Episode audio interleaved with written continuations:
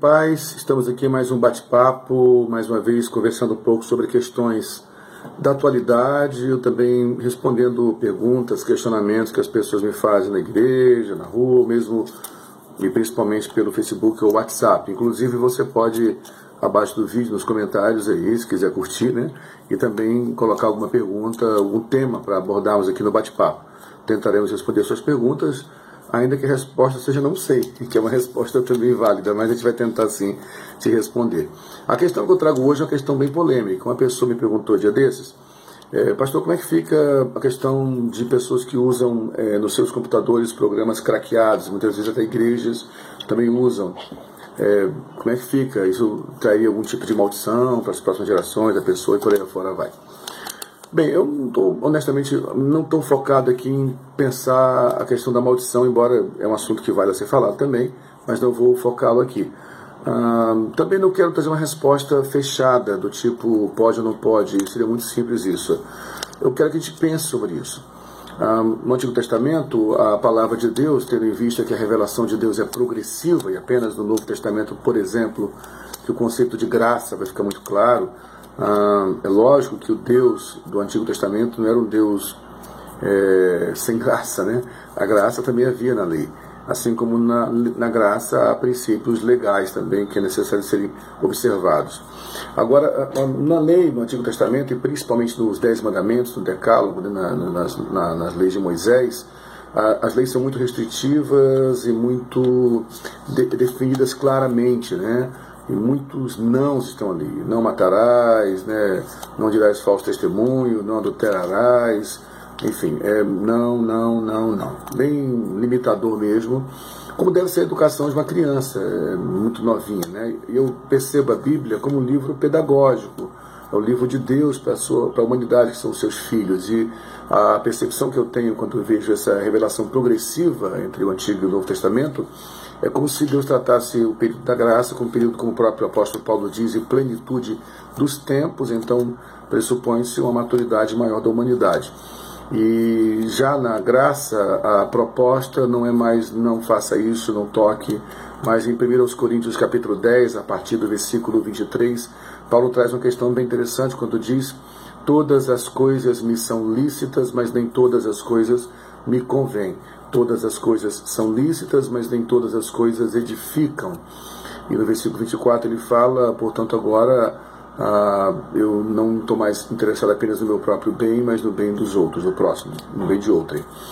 Eu penso que a grande proposta de pensarmos é se as minhas práticas, se os meus atos, se aquilo que para mim é vantagem, edifica a minha vida, edifica a vida de quem está à minha volta, se é uma coisa que convém, se de fato vai fazer com que o nome de Deus seja glorificado na minha ação. É, e principalmente se aquilo que eu faço é para o bem do próximo. A ética trazida pelo Evangelho é uma ética de responsabilidade, muito mais do que observância de leis taxativas. Eu preciso entender é, que eu devo caminhar numa relação com Deus de maturidade, a ponto de entender a vontade dele para mim. Não mais sim, não, pode, não pode, mas de fato o que, que o Senhor quer para mim. E com certeza o que o Senhor quer para mim é que eu me santifique. O nosso amigo pastor Paulo Júnior, do Sal da Terra de Goiânia, é, fala muito sobre o conceito de santidade de uma forma muito madura. Ele diz que é, nós durante muito tempo entendíamos que nos santificávamos para nos protegermos do mal do próximo. Ou seja, eu me santifico para me proteger do mal que é em você. Mas na verdade eu me santifico para te proteger do mal que há em mim. Eu gosto sempre de citar um livro antigo que é Por que Pessoas Boas Fazem Coisas Más, acho da editora Betânia, que trazia essa questão. Né? Nós vemos muito, com muita facilidade a malignidade do próximo mas não percebemos nossa malignidade. Nós falamos da corrupção na política, da injustiça social, de tantos danos e mazelas causadas pelo egoísmo. Pois eu penso que toda minha ação, toda minha atitude deve ser pensada dessa forma. A quem eu estou prejudicando, a quem eu estou causando dano. Por isso, nesse mesmo texto do apóstolo Paulo, ele vai dizendo, inclusive, sobre comer carnes né, sacrificadas a ídolos, mais na frente sobre guardadias, ou principalmente comer carne mesmo. Então, ele fala tudo que eu como, beba, se eu como, bebo, se eu, como, se eu não como, não bebo, eu devo pensar no dano que eu causo no meu próximo. Eu acho que a ética do evangelho é a ética do cuidado com o próximo. Sim, se eu tenho atitudes e ações que com isso eu, eu, eu causo eu manchas o nome de Deus, se com a minha ação eu prejudico quem está à minha volta, eu devo repensar o que eu estou fazendo.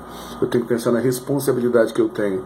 Vivemos em um mundo é, onde todos se afetam mutuamente. As minhas ações vão afetar outras pessoas. Eu preciso pensar isso com mais seriedade. Ter uma ética cristã onde eu penso sempre no próximo. E ao pensar no próximo, revela ao próximo quem é Deus. A Bíblia diz que sem a santificação ninguém verá o Senhor. E muitas vezes entendíamos que eu me santifico para que assim eu possa ver o Senhor. Como se eu me santificasse para merecer o amor dele e então ter capacidade de vê-lo. Na verdade, ah, nada que eu faça vai fazer com que eu tenha é, méritos para estar diante dele. Não é, não é meritório, é por graça. Eu não me santifico no sentido que se eu me santificar eu virei. Exatamente o contrário. Quando eu me encontro com ele, me santifico nele, para que através da minha santificação outros vejam o Senhor através de mim. Esse é o grande interesse do Evangelho, que a minha vida seja uma vida que revela o Pai. Que nós possamos pensar nisso. Todas as coisas me são listas, mas nem todas as coisas me convêm.